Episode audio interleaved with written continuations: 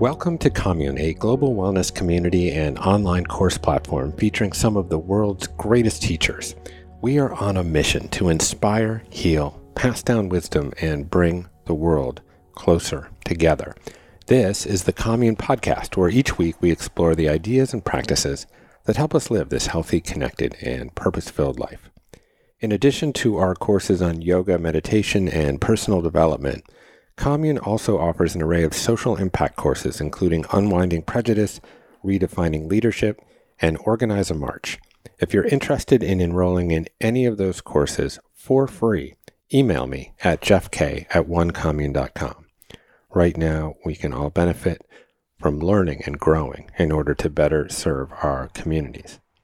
Okay, so this week I'm very excited to bring Sharon Salzberg into the Commune family we are going to talk about Sharon's journey into Buddhism and also her new book coming out this September titled Real Change Mindfulness to Heal Ourselves and the World.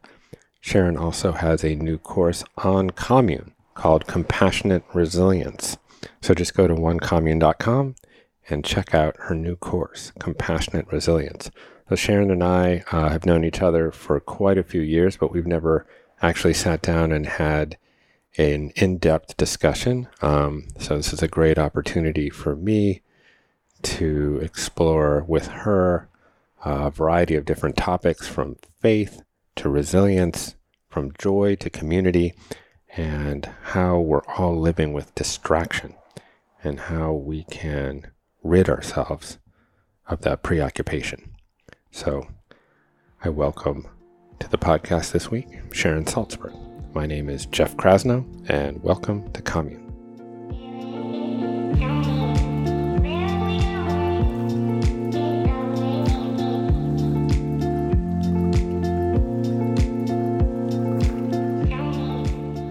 How you doing? I'm doing pretty good. I'm way busy. It's like crazy busy.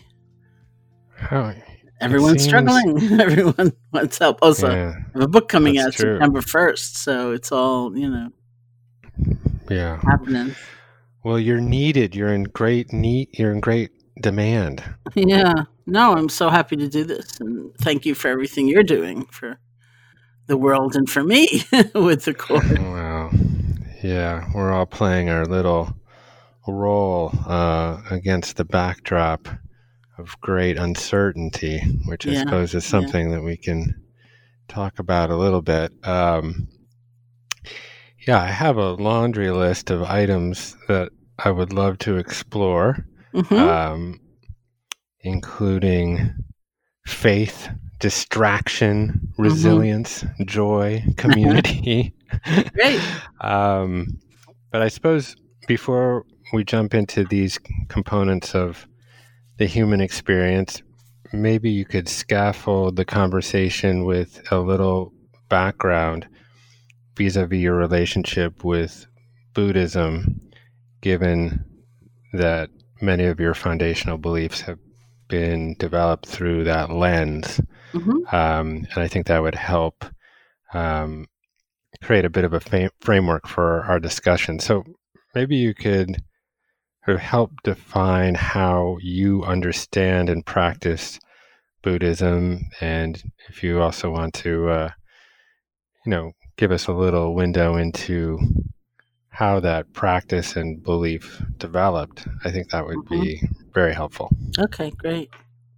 Well, I went to college when I was 16 years old. I grew up in New York City, and I'm a product of the New York City public school system, which meant I skipped two grades. And when I was a sophomore in college, really honestly, as far as I can tell, it was kind of happenstance. I took an Asian philosophy course, and it was, kind of the situation where um, it was. I looked at the schedule. I thought, "Oh, that's on a convenient day. That's good. I'll take that one." And it completely changed my life totally. Um, there were two ways primarily. One was in discussing the Buddha, and they talked about his statement that there's suffering in life. This is a part of life. And I, like many people, had had a very traumatic, difficult childhood. And like for many people, my family was one where this was never ever spoken about. it just, did not bring it up. And so all of the pain that I felt within kind of had nowhere to go and no external affirmation. And I felt very isolated, very different, very apart in, in some ways. And, and here was the Buddha saying right out loud, You belong. This is a part of life. You're not weird after all. Mm. You know, it's not just you. You're not so different. And that was like actually tremendously liberating. And then I heard in the context of that class that there were tools, there were actually methods that people could use called meditation. And the statement was that when people practice meditation, they get happier. And I think if I was going to use one word to describe myself at the age of um, that point, 17, I would say fragmented. I was just fragmented. And yeah. somehow, in hearing that thing about meditation, that message, I look back at this moment so often like, why wasn't I content just to think, I'll study some more about this, or I'll read a few more books, or maybe I'll go to graduate school? And, you know, I just thought, I've got to learn how to meditate. It was so powerful and so passionate. It was like part of the same process, I think. It was stepping off the sidelines right into the center of possibility. And I looked, I was going to school in Buffalo, New York. I looked around Buffalo, I did not see it anywhere. And the university had an independent study program where if you created a project that they liked, you could go anywhere in the world theoretically for a year. So I created a project. I said, I want to go to India and study meditation. And they said, okay. So I left in the fall, hmm. uh, the beginning of the semester, the fall of 1970. And uh, that was it. You know, that was that was really the journey to finding my life. Yeah. It's an interesting thing uh, about Buddhism, and I will raise my hand quickly to admit that I'm a layperson. But from my relationship with it versus, I suppose, my somewhat Abrahamic upbringing, which I, I believe we were both raised Jewish, mm-hmm. um, that I don't interpret Buddhism as a religion in the same way that I look at Judaism or Christianity or Islam. Uh, I suppose in many senses, but in in one sense, I feel that Buddhism is more of an empirical handbook almost not to not to take away some of the more mystical elements of it but it, it basically gives you a path. It says, okay, there's suffering, and you're cling, you're clinging to the impermanent state of things. And guess what? There's some liberation from that suffering, and and here's how you do it. it's it's um, and it it appeals, I suppose, to the more empirical part of me. And did you have the same relationship to it and and and do you feel also that there is a more mystical component of it. I definitely have the same relationship to it and i think when i went to india my aspiration was to find something very practical very direct. I wanted to know the how to. You know i wasn't interested in the philosophy or the or the kind of cosmology or anything like that. Um, and i did find it. I did find the how to and my first introduction to meditation was in the context of an intensive 10 day retreat taught by S.N. Goenka. And the first night of that retreat, Goenka said, The Buddha did not teach Buddhism, the Buddha taught a way of life. And mm. our set of methods that this is a set of methods that is available to anybody of any faith tradition or no faith tradition. This is not about becoming a Buddhist. In fact, we look at the Buddha as a symbol of a human being. He's always described as a human being who had some very deep questions about life, like where is happiness to be found after all, you know? And, uh, what about all this suffering and all that kind of thing? And and he, whatever answers he found, he found through the power of his own awareness, and so can we. Yeah, we really look at the Buddha to see ourselves. So that was like my first night, you know, and uh, it, it, was really the foundation of my understanding. And when I co-founded the Insight Meditation Society with Jack Kornfield and Joseph Goldstein, um, we had no models. Actually, it's funny looking back on it, you know, because uh, we were very young. I was 23, and uh, Joseph and I had met in India. We spent a lot of time there. Um, Jack was having a parallel life in Thailand at the same time, and you know we were kind of fresh back to the states, and um, every other center, as far as I know, in existence at that point in the West was was really uh, it was not being run or created by Westerners. It might have been run by Westerners, but everything was referring back to a very particular Asian monastery or or monk. Um, and we kept saying, well, how should it happen here? You know, what does it look like here? Wanting mm-hmm. to keep absolutely the essence of what we had learned and the integrity of the methods, you know, and not to really mess with that at all. But at the same time, how does it translate here? So we'd have these endless debates. For example, should we have Buddhas out? You know, on the one hand, um, when we look at a Buddha, we see ourselves. And so there's a kind of culture of respect about our own potential as manifest in the Buddha. And, and you know, he was a great teacher and, and uh, an important historical figure. So that would argue to having them. And on the other hand, you know, nobody was gathering to become a Buddhist. That wasn't the point. And uh, so maybe we shouldn't have them. And you know, somebody once said to me um, years later when I was teaching a loving kindness retreat somewhere, she said, "This stuff is so incredible. When did you make it up?" And I said, "Well, I didn't make it up. You know, I didn't make anything up, and you're lucky I didn't make it up. You know." And so that argued to have that kind of mentality argued, "Oh yeah, we should have Buddha statues." And then on the other hand, you know, people, uh, you know, didn't have a you know a history or a ritual of bowing or anything you know relating to them like it's so awkward so right. back and forth and back and forth and back and forth should we have buddhas? No i think we should. No we shouldn't. You know and then finally it turned out when jack uh, kornfield was in thailand in the peace corps he'd done a lot of shopping and he bought a lot of buddha statues. And one day this u-haul arrived with all these buddha statues that had been in his mother's attic. And uh, we put them out. And so they're still there. Oh yeah, that solves that. The U-Haul is here. That you know, but it was just sort of like everything was like that because, uh, and a tradition anyway is not like a, a monument. It's like a river. It's always being recreated and moving, and and our immersion in it and our manifestation of it is what's most important.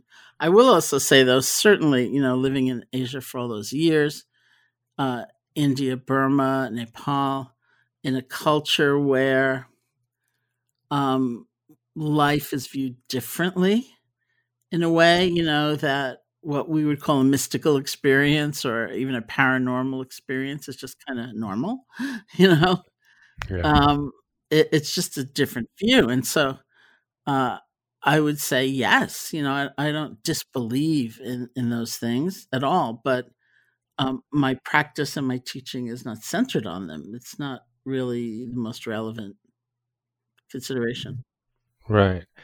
Yeah, I suppose this brings up something that I wanted to ask you about regarding faith and what faith means within the Buddhist context.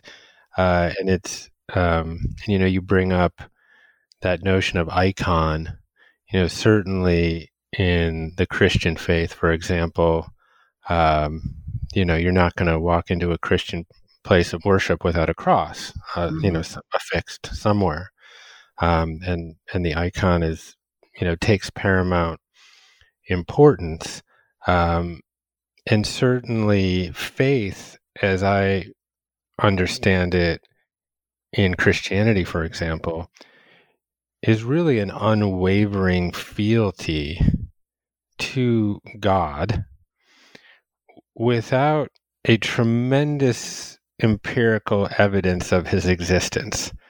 So, faith for me, in that way, I suppose, is the belief without the existence of evidence.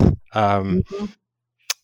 But you, I'm curious, you know, how you think of faith within the Buddhist context. And, you know, I know that you wrote an article recently, I believe, in The Hill mm-hmm. um, about faith. So could you talk a little bit about faith and Buddhism?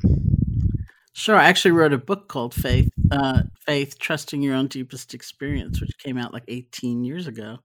Oh, wow. Um, and in these times of such incredible chaos and disruption and anxiety and grief and so many things, one of the things I have been pondering for myself is like, what's still true? You know, what can I rely on? What can I count on? Um, and that was really the impetus to to write that that op-ed piece. Um, so within the Buddhist tradition, faith is not considered a commodity where you either have the right kind or enough, or you'll be condemned at all. The hmm. literal meaning of the term is to offer your heart, to give over your heart to something or someone, and it's considered a journey. Um, the journey actually begins with what they call bright faith, and that's likened to falling in love. It's inspiration. And we start there, and it's a beautiful state, and yet it's also, it leaves us very vulnerable. First of all, we can be quite fickle. You know, let's say it's meeting a teacher that brings forth that that quality of connection and care and you meet one teacher one day and you think this is it you know and then you meet another teacher another day and you think well forget that other one. I'm following this one you know because it's not grounded yet in ourselves in our own experience of what's true. And even trickier is that it's such an incredible feeling that we don't want to do anything to rock the boat and maybe threaten our proximity to what seems the source of that feeling so that's where people get afraid to question or something's making them uneasy and they don't want to bring it up, you know, or something like that. And that's where what's called bright faith can degenerate into what we, you know, conventionally call blind faith. And hmm. the antidote to that, the way to continue the faith journey is actually through doubt. It's through questioning, investigating, insisting on seeing the truth for yourself and um, you know, that's not considered an enemy of faith. That's considered really a, a great asset to faith.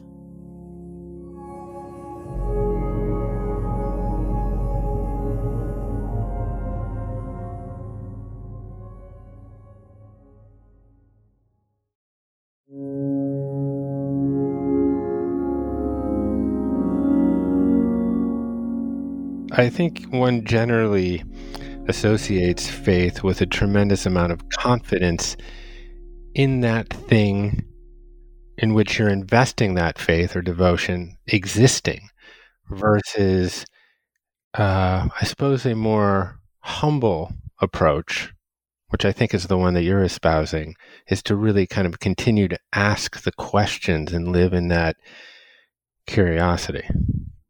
I think there's some things that we do develop that kind of confidence in, but it's not like a rigid holding of a belief. You know, we've seen something so clearly, we become it, we mm. live it. You know, it's like if you meet, I don't know, Desmond Tutu is the person who's coming to my mind, you know, somebody like that. You don't feel like, oh, that's a forced laugh, you know?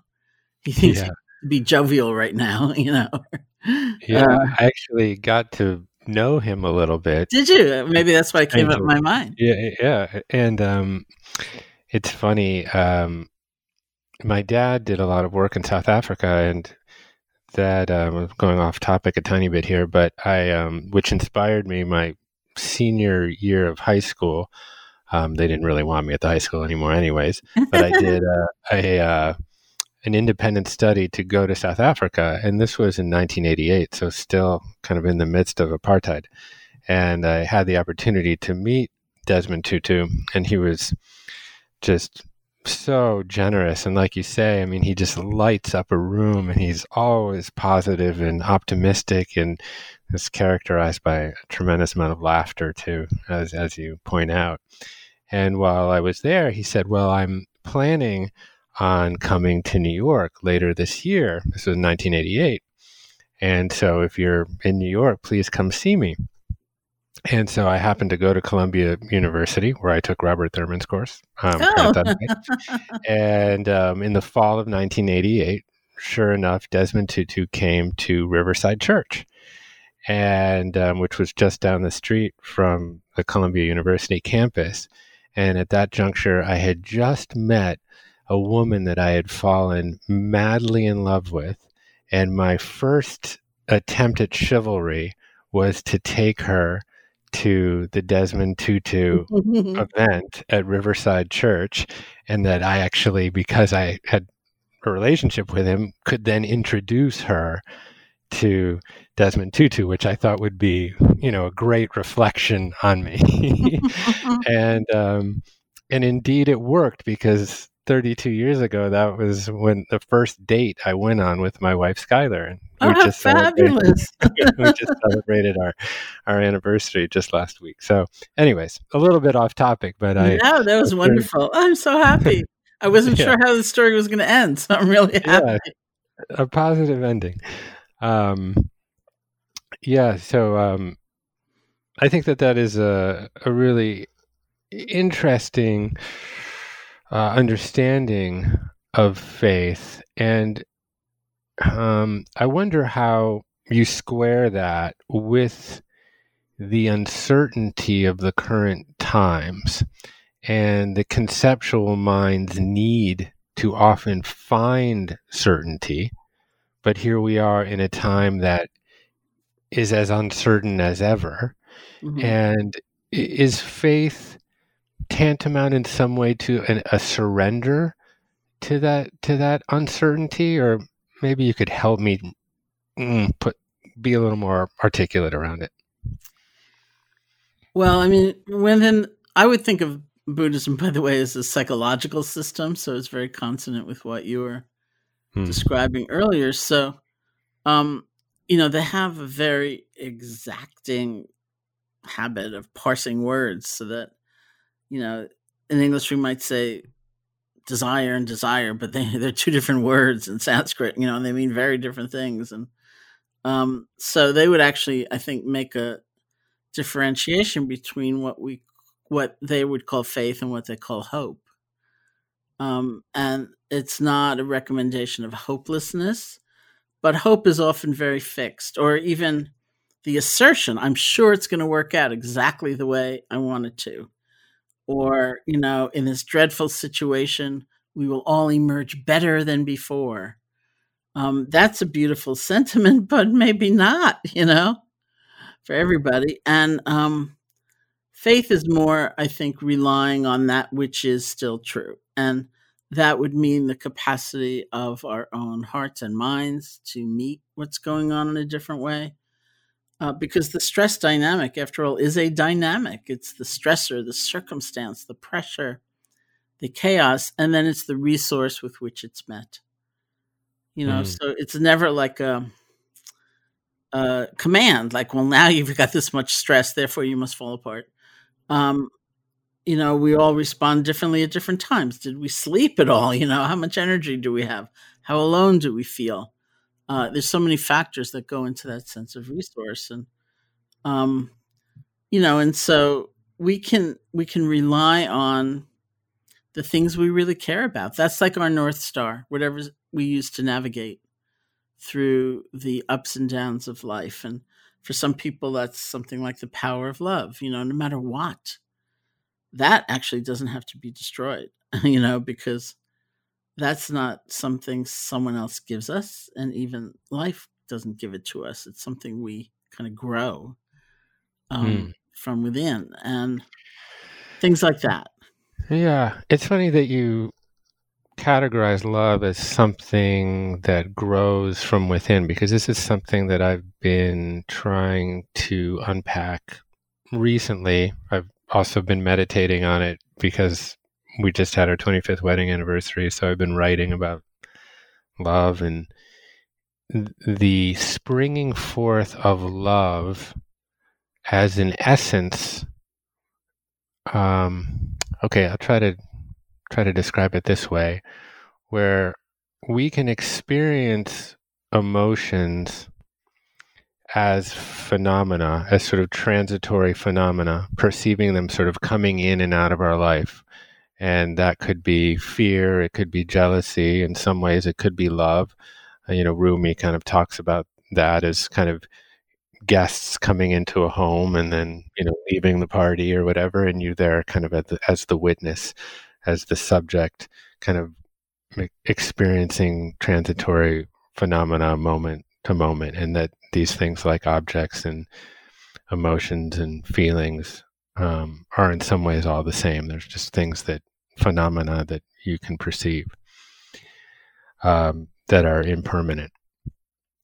But I, th- I think, I hope there is actually another meaning or of love that is more of an essence of which you are the source.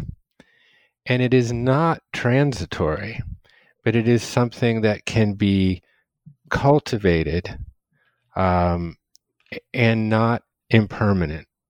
Mm-hmm. Can you help me help me get my head around it? sure. Um, I actually wrote a book called Real Love. That was my yeah, most recent book before Real Change. Yeah. Um, I'm on the Real train.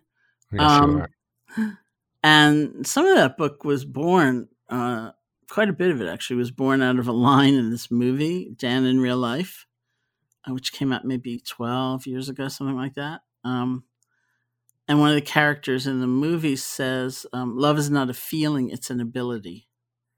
Mm. And I was just so taken with that because it, it resembled so strongly experiences I'd had in intensive meditation especially doing loving kindness practice, which is a particular method of meditation. And it was like, you know, I realized that up until I'd had those experiences, I thought of love as something someone could give to me, but then they could also take it away from me rather than a capacity within myself. And the image I kept getting was like the UPS person standing at the doorstep, looking down at the package, seeing the address and saying, nah, I don't think so, and walking away. And then I'd have nothing.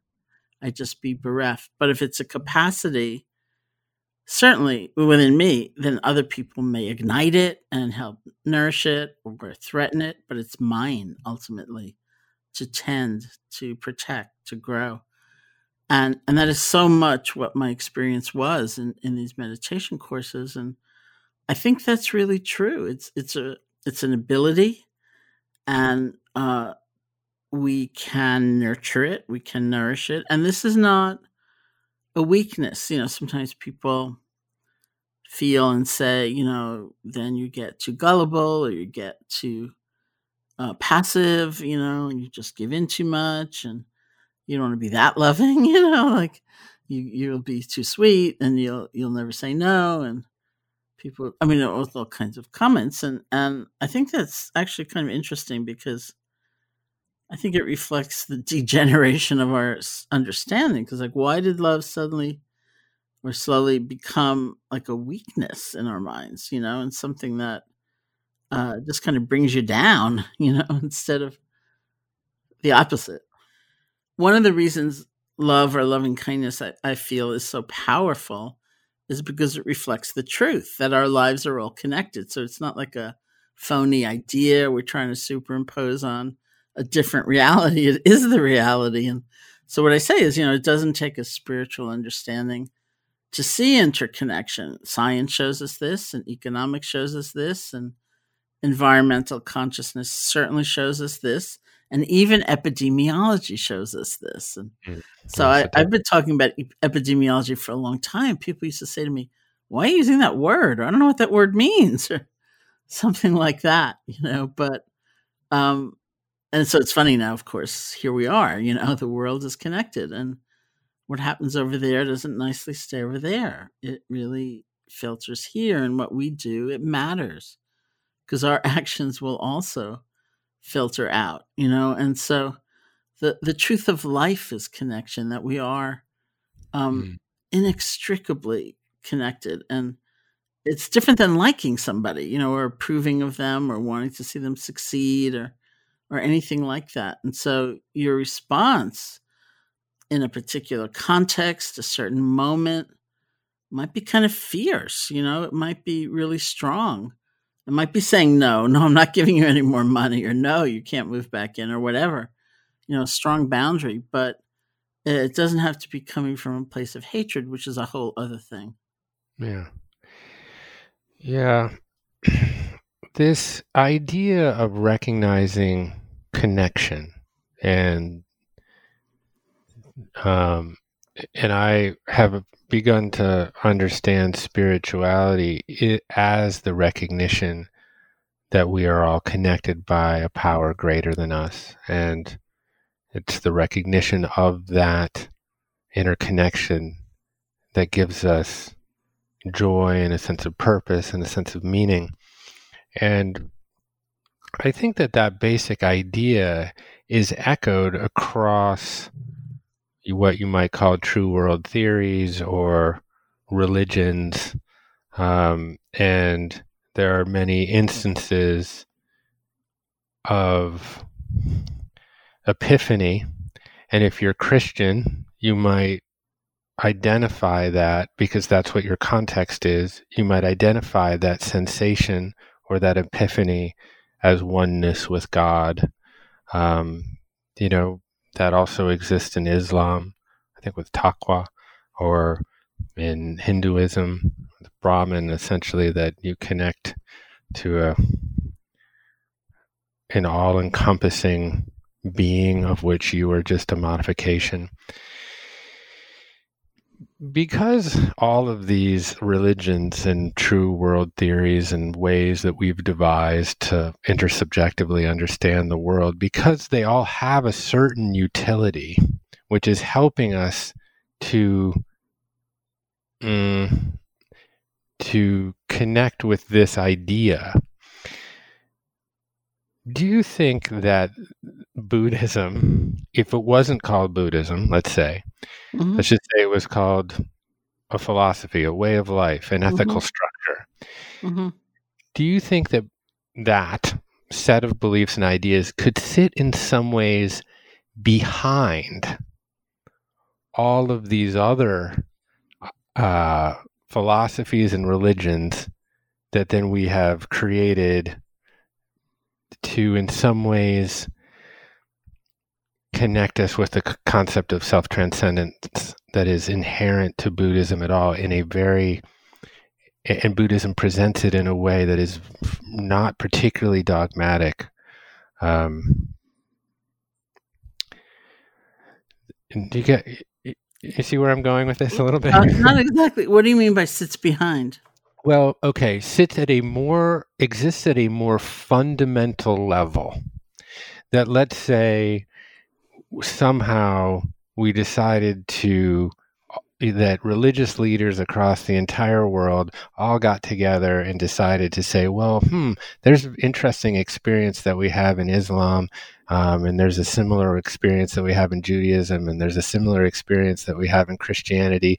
And you know, you were able to essentially draw a circle around what those experiences were, uh, and and that there are there is some commonality there that exists before and behind all of the existence of those religions that that is fundamental to who we are as humans regardless of what our religious affiliation is.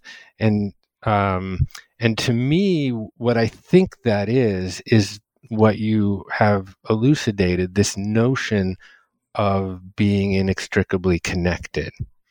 Um, and uh, anyways, I, am not sure that I've I, am making that clear, but yeah, no, I mean I think it's possible. I mean the language is of course difficult because people use words in so many different ways. But um, when people say God is love, you know, yeah, uh, that's different than a patriarch, you know, and sure, uh, or um, what was Thomas Merton's quote? Something like, uh, by the time something he said it much better than this, but you know, by the time you're looking for God outside of yourself, you've made a big mistake.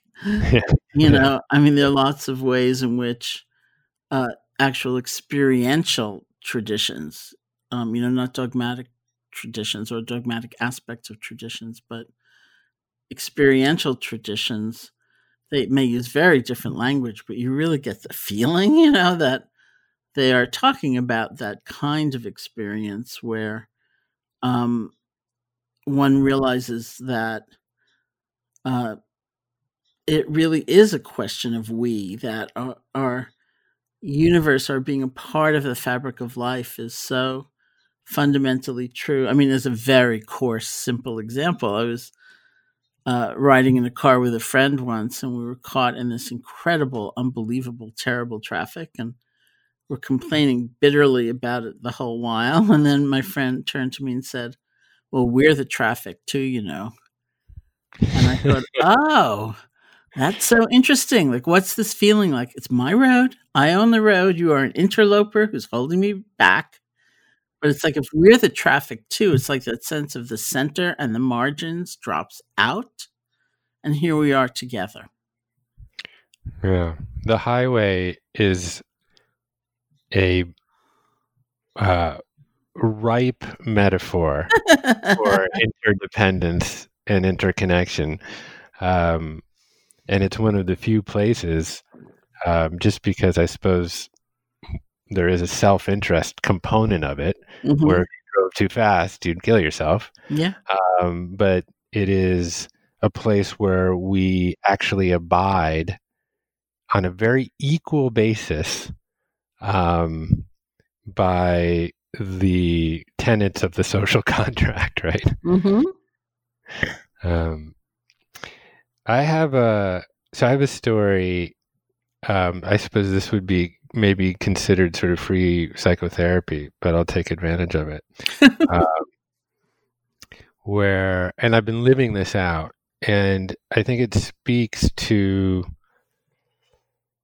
um, some of the ways that you talk about distraction um, and living in the past and taking past experiences and projecting them into the future and then kind of living inside of that chatterbox uh, of future and past. So when I was in seventh grade in junior high school, I was thinking about this this morning. So um, I, I thought this would this you could help me with this.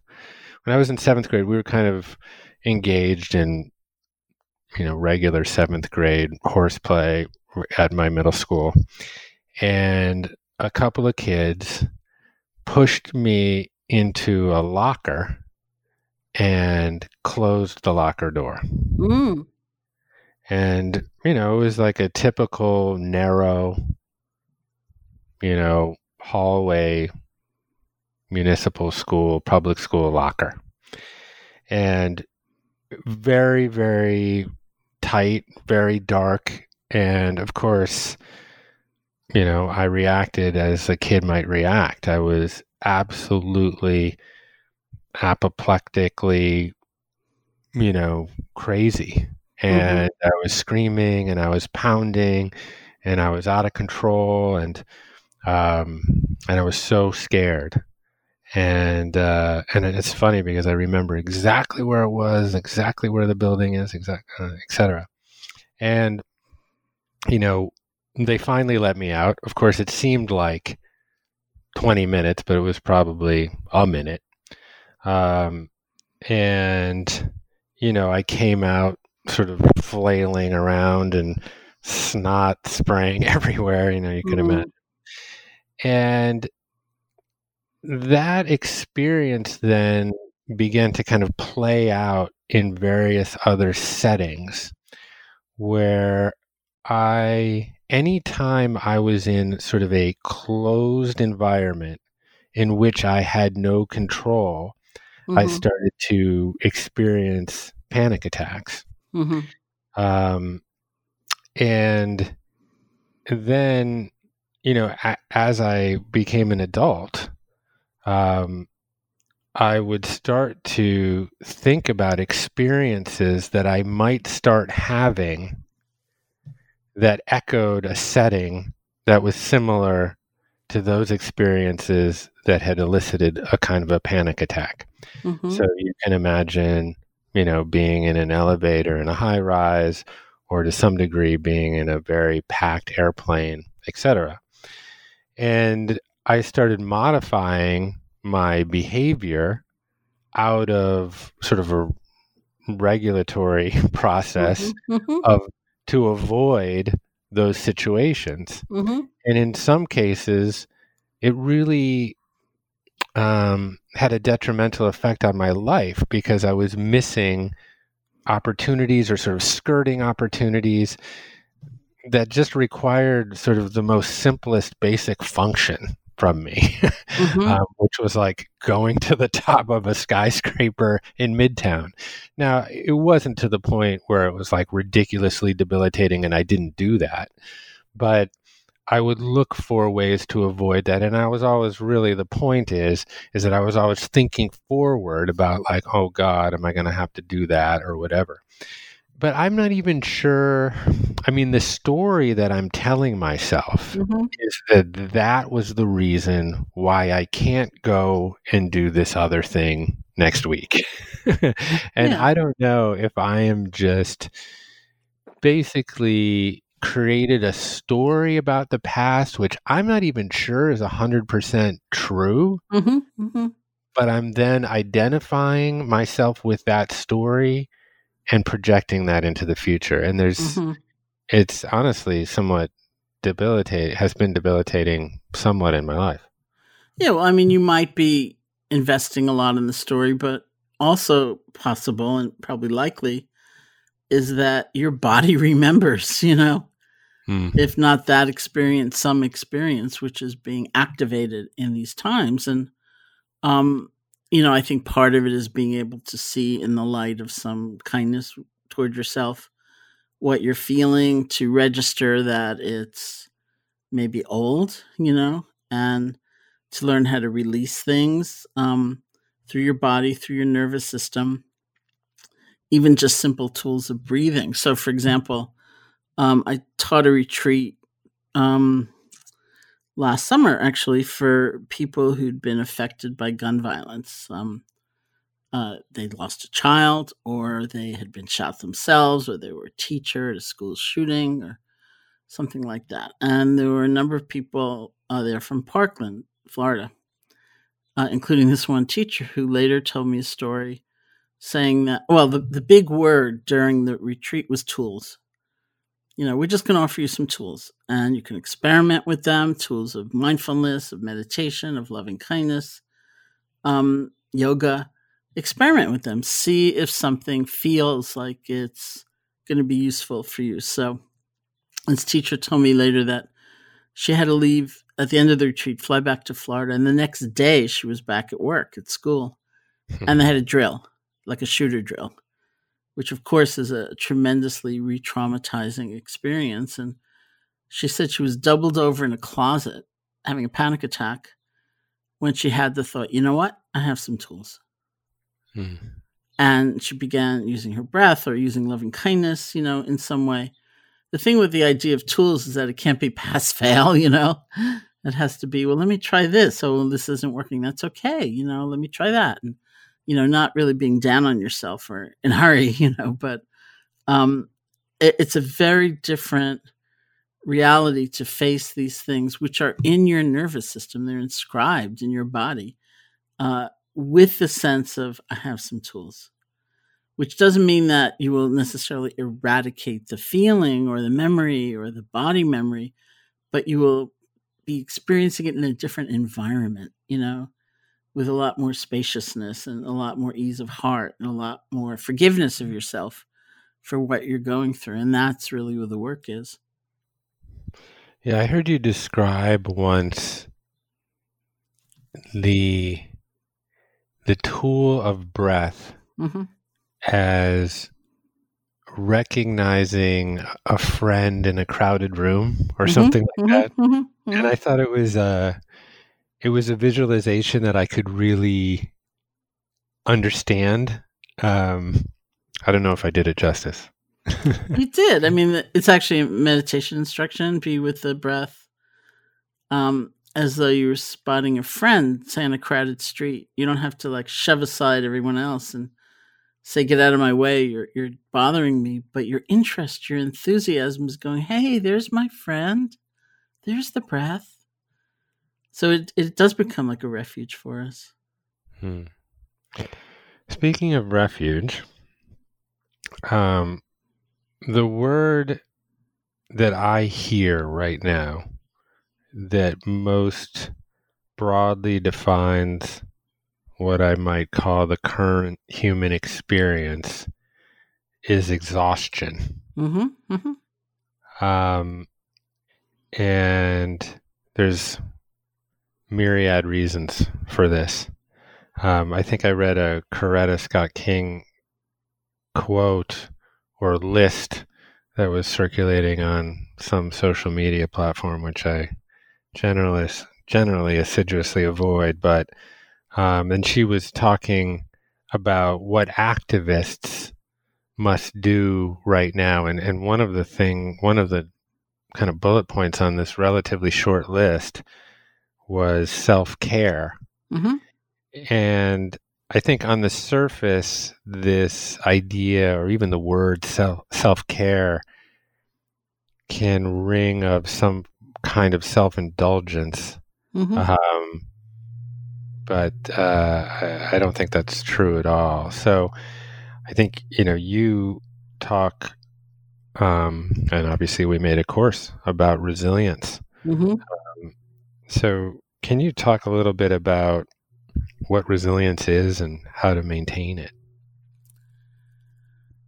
Well, self care is, is is a term that you know, um, especially if you're you're very busy, you know, like you're Yeah. taking care of a family, or you know, you're uh, an activist, or you're working, or you're, you know, uh, it's easy to feel that that's selfish and self-centered or self-preoccupied, but it's really not. It's about replenishing oneself and the recognition that we get depleted and you know going back to that stress dynamic there has to be some sense of resource with which we're meeting adversity and challenge. And um, otherwise we're not really meeting it. We're enduring it maybe.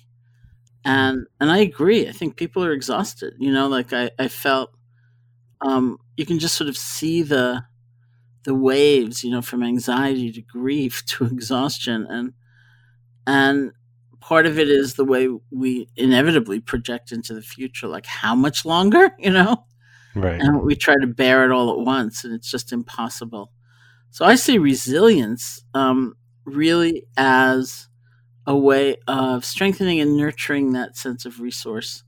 Uh, usually it's described as bouncing back you know being able to come back. And um, there's something about that that's true but it's not just coming back to status quo. It's to be continually generating that sense of resource so we can meet what is. And uh, it's made up of self-care as well as care for others.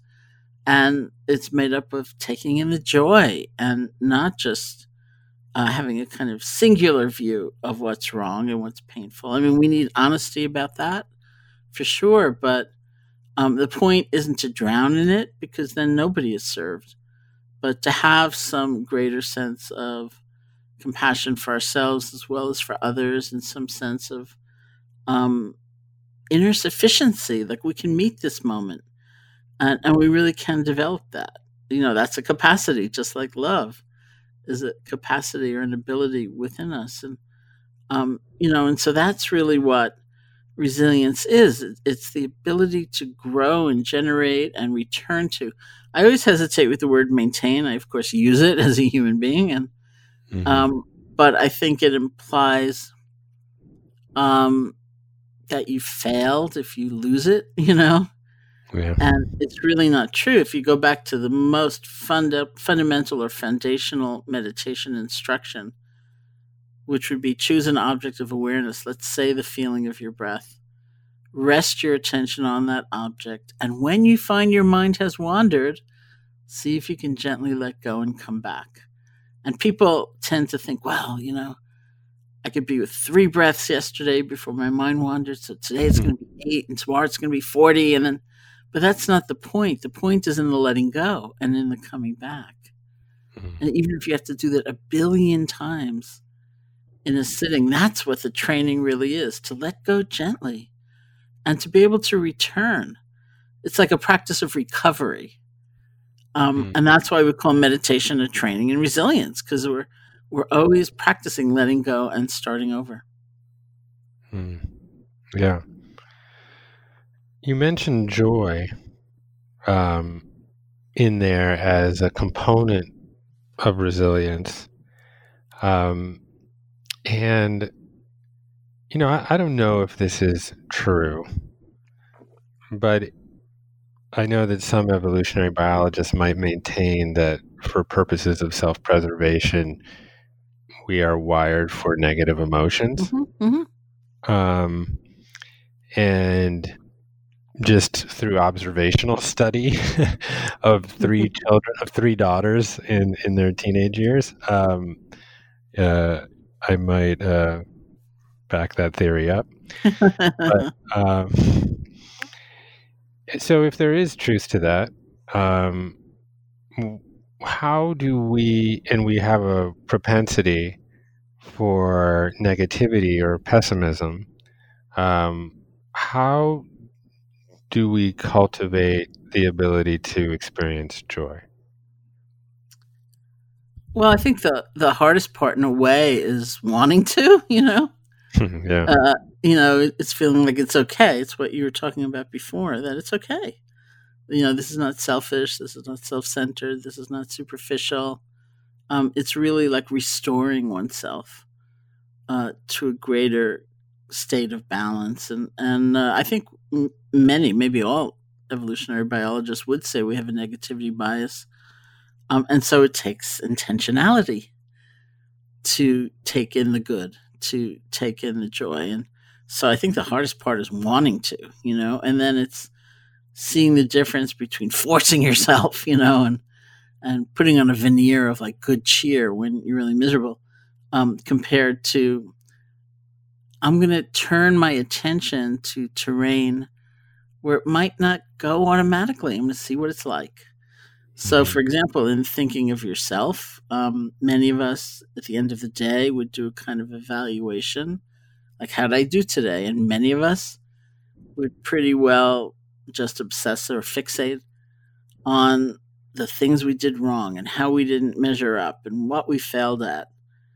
And so the task is to ask yourself, anything else happened today? You know, like anything good in me, in my life? And it takes intentionality. It's like a gratitude practice. Mm-hmm. You know, and I often say, um, you know, as many researchers and therapists would say one of the most powerful things any of us could do is write down three things each night that we're grateful for from the day. And although somebody said to me, not too long ago that they were going to try to find one thing a month, and I said that's not enough, you know, because um, one could be that you're breathing, you know, it doesn't have to be so grandiose. But I also say, as is true, this doesn't come automatically to me.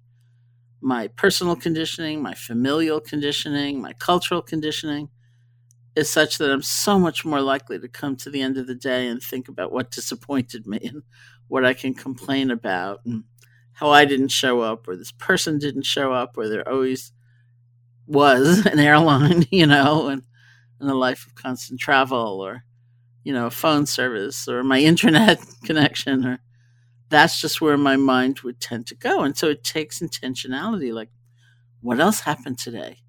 You know, it's not denying the difficult or trying to cover it over, but it's not the whole story. And it tends to become the whole story for us. And so um, we need that kind of flexibility of intention and the willingness to make that experiment.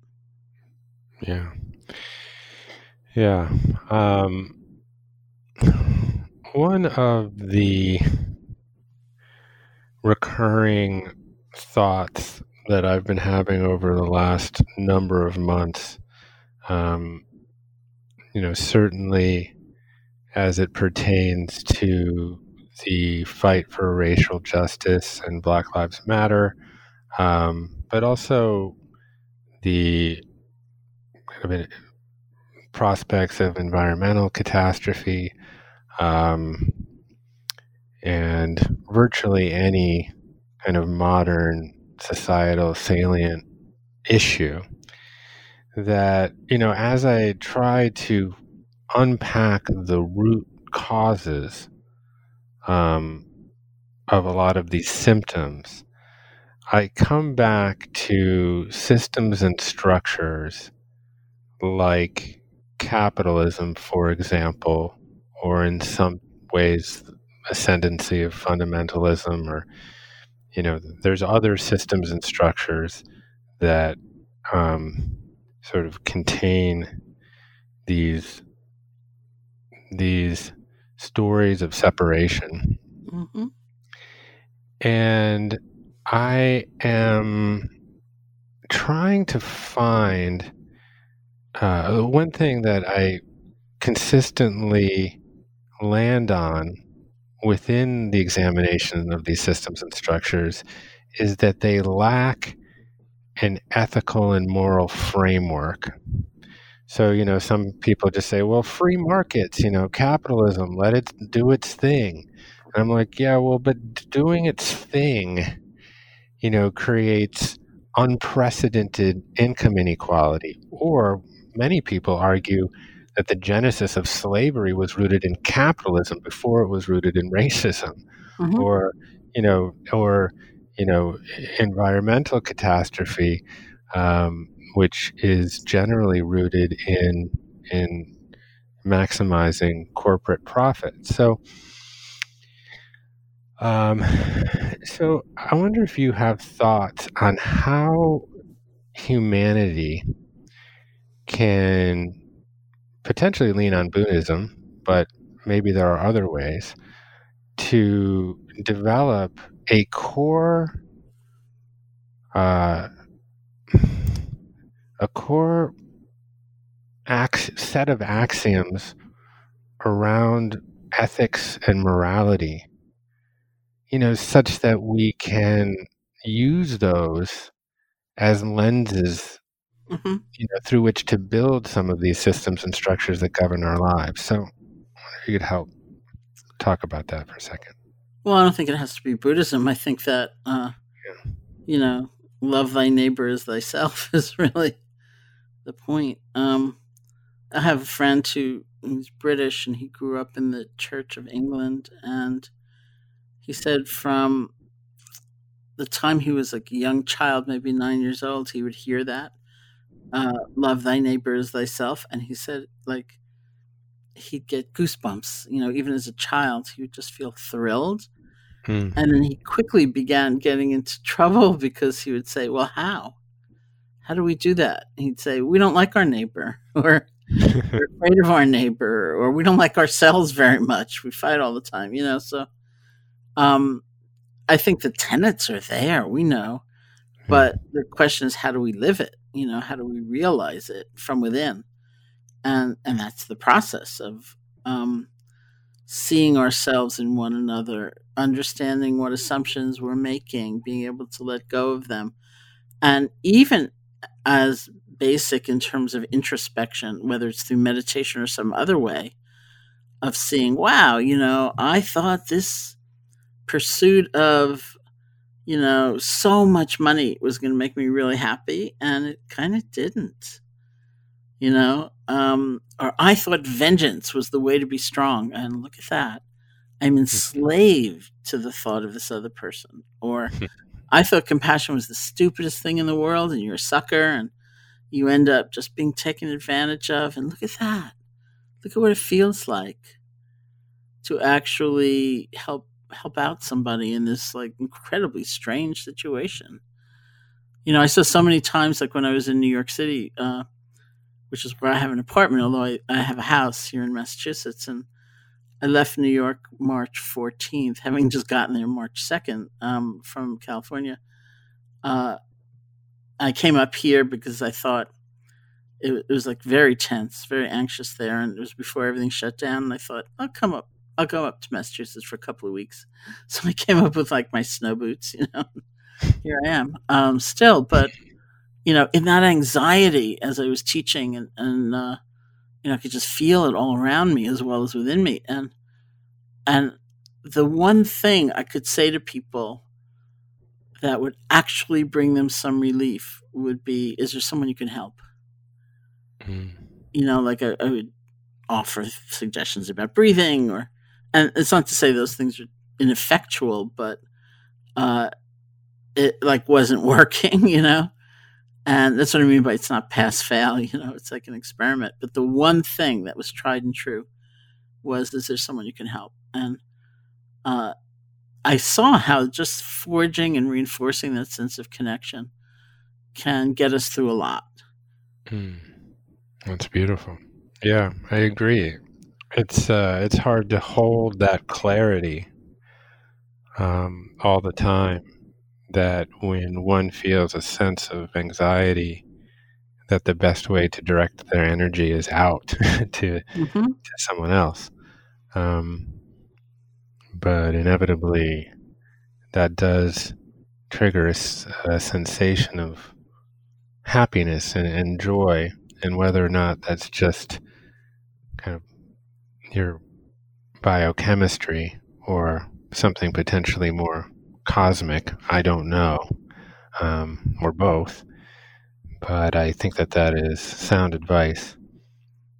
Um, you know I, I think about some of when you describe those early days of being in Asia and you know sitting around the table with Jack Kornfield and going to visit Ram Dass. And I mean you know for us that are just kind of making our way along this journey um, boy do I do I wish I could be I've been a, a, fly on the wall in, in a lot of those discussions, and I'm I'm sure that you reminisce about those with great fondness, um, because you know you've been so instrumental in creating that community here in the United States that you know from those early moments has really really blossomed and flowered,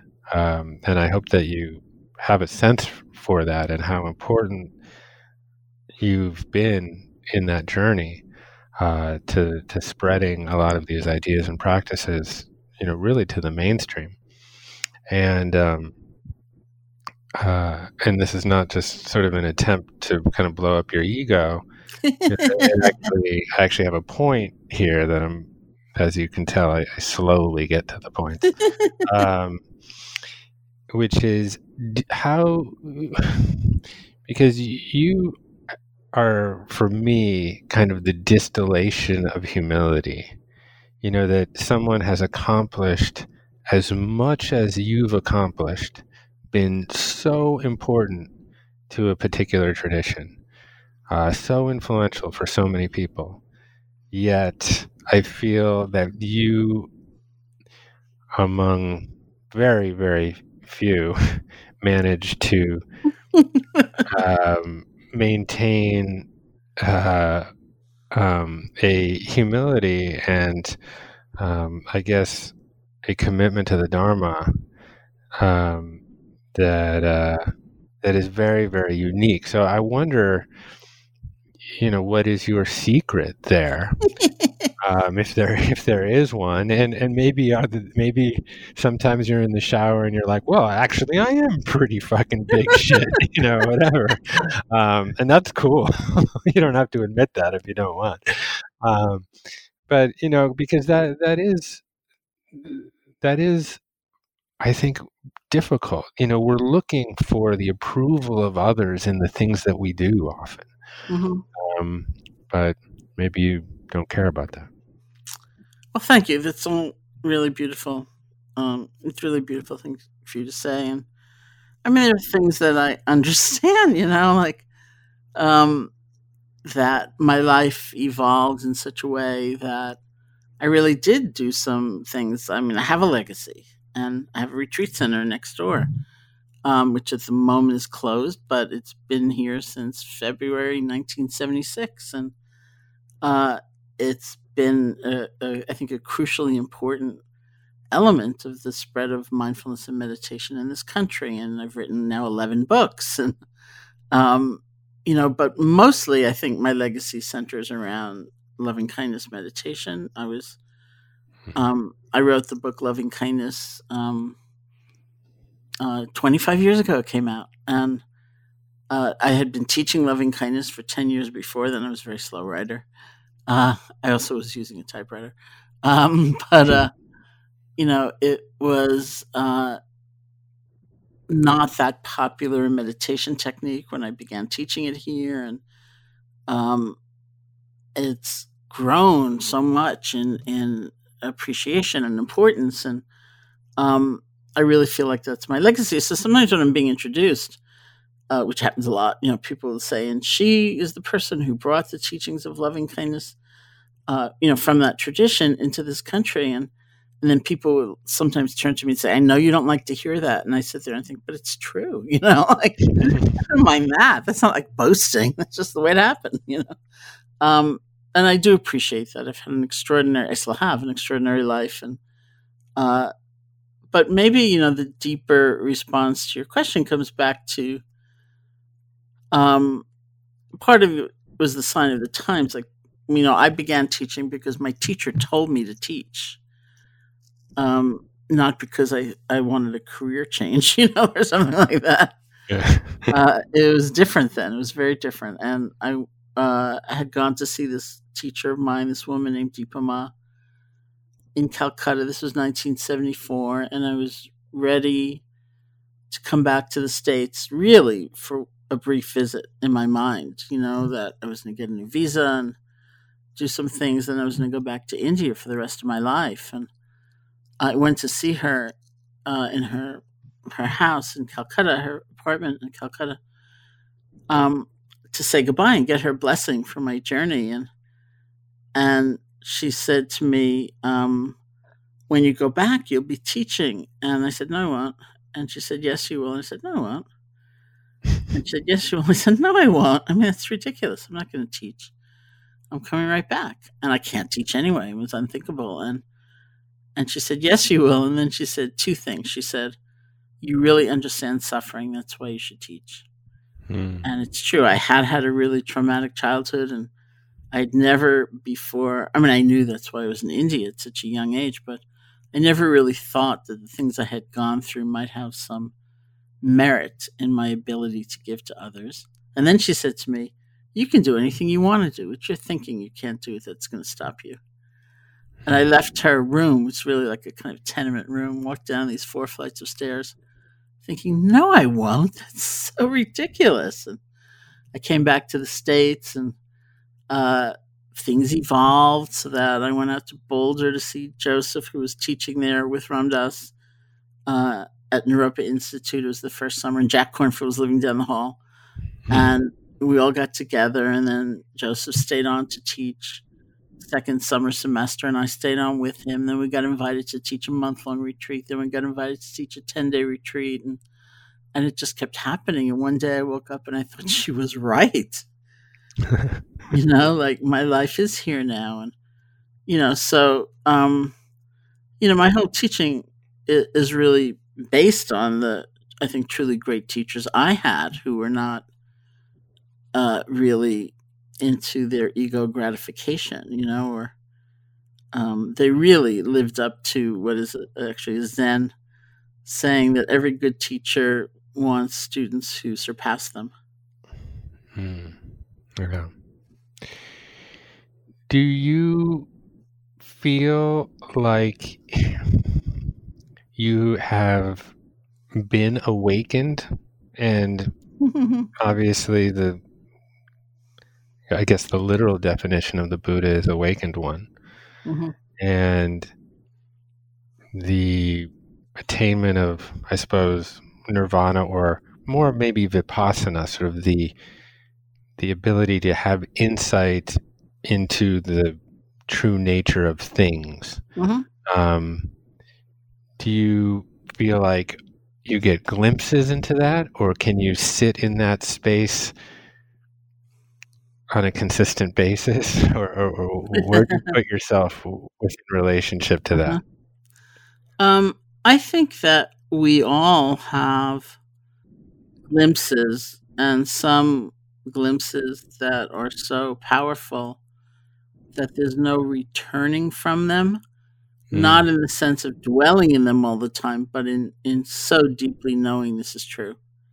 Oh uh, yeah. You know, and I think uh, certainly I've I've had you know experiences like that, and I feel um, really fortunate uh, to have them. It's not to say you know like I won't get overwhelmed or we don't get overwhelmed and and forget in the moment. But if somebody were to ask me, there's nothing in me that can say the opposite. Yeah, th- you know things don't change, or holding on is going to do you good, or um, one of the things I've been reflecting on in this really difficult time is this saying of the Buddha's uh, that Martin Luther King Jr. later reflected, um, where the Buddha said, Hatred will never cease by hatred. Hatred will only cease by love.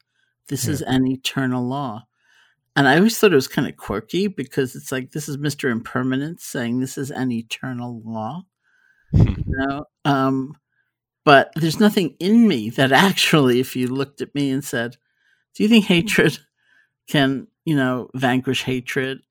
and sometimes we really wish it could because it's more near at hand, you know, than love. But I know so fully that no, it's not. So I think we all have those experiences and they grow, and that's what it is. That's what awakening is. And am I awakened like the Buddha was awakened? No, I doubt it. You know. Yeah, I suppose um, it's interesting because I've had certain peak experiences, I suppose, that have talked my life over time. You know, some naturally generated and and some not. Mm-hmm. Um, and you know, I've I've wondered if kind of peak experience is it's it's a window into I think some of the kinds of connections that we talked about earlier in mm-hmm. perhaps mm-hmm. the most embodied and perhaps hyperbolized way, but it's very hard, well, impossible to live within, mm-hmm. by definition, a peak experience. Mm-hmm. But I suppose that just by having them, it sort of keeps you closer down the hallway to that room. Mm-hmm. um, uh, is that would you would you do you feel like that's a um, a uh, a description that you can live with? yeah, I mean, uh, does it keep you down the hallway? I think it. I maybe it introduces us, you know, and hmm. that, and some people would say then the work starts, you know. Yeah. Right. Um, I'm not honestly. I believe there's always a practice, whatever you want to describe it as. There's always some practice that then ensues um, to live more uh, frequently and and more at ease in the deepest experiences we have known. Hmm. And would you categorize, or would you say that like the eightfold path is the roadmap there for keeping one's works and actions in close alignment to the principles? I mean, it's certainly a great roadmap um, because it encompasses how we speak to one another and how we how we live and, and what are questions of integrity and how do you have really deep self-respect and self-love? It's probably not if you're telling a lot of lies because then you're all paranoid and weird and you know so it, it encompasses action and behavior and speech and even livelihood and um, the arts of concentration and mindfulness and wisdom and intentionality, and it's pretty thorough. Mm-hmm. Yeah. Well, are you ready for an eventful fall? I think so. You know, I, I realize, I mean, I have realized uh, through my meditation quite some time ago that I get into the most trouble when I uh, just dwell in anticipation. Like, how can I do this for three more months? Or what will it be like when I go back to New York? And, you know, it was just my birthday the other day, last week. And uh, Facebook, some maybe three, it was three years ago, my goddaughter got me all these heart shaped balloons. and uh, helium balloons, and they were in my apartment in New York. And Facebook put up that photo from three years ago, and I looked at it and I thought, "That's my apartment."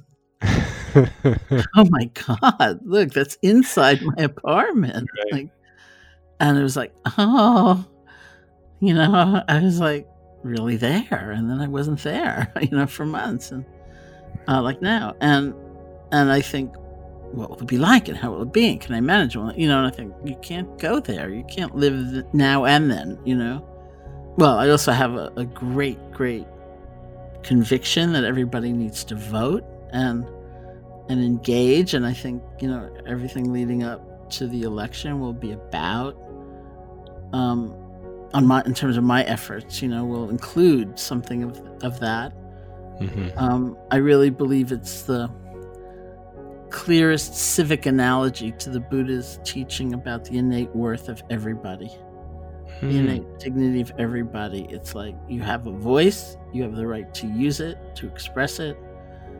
Um, and after that, I think I'm taking the week after the election off.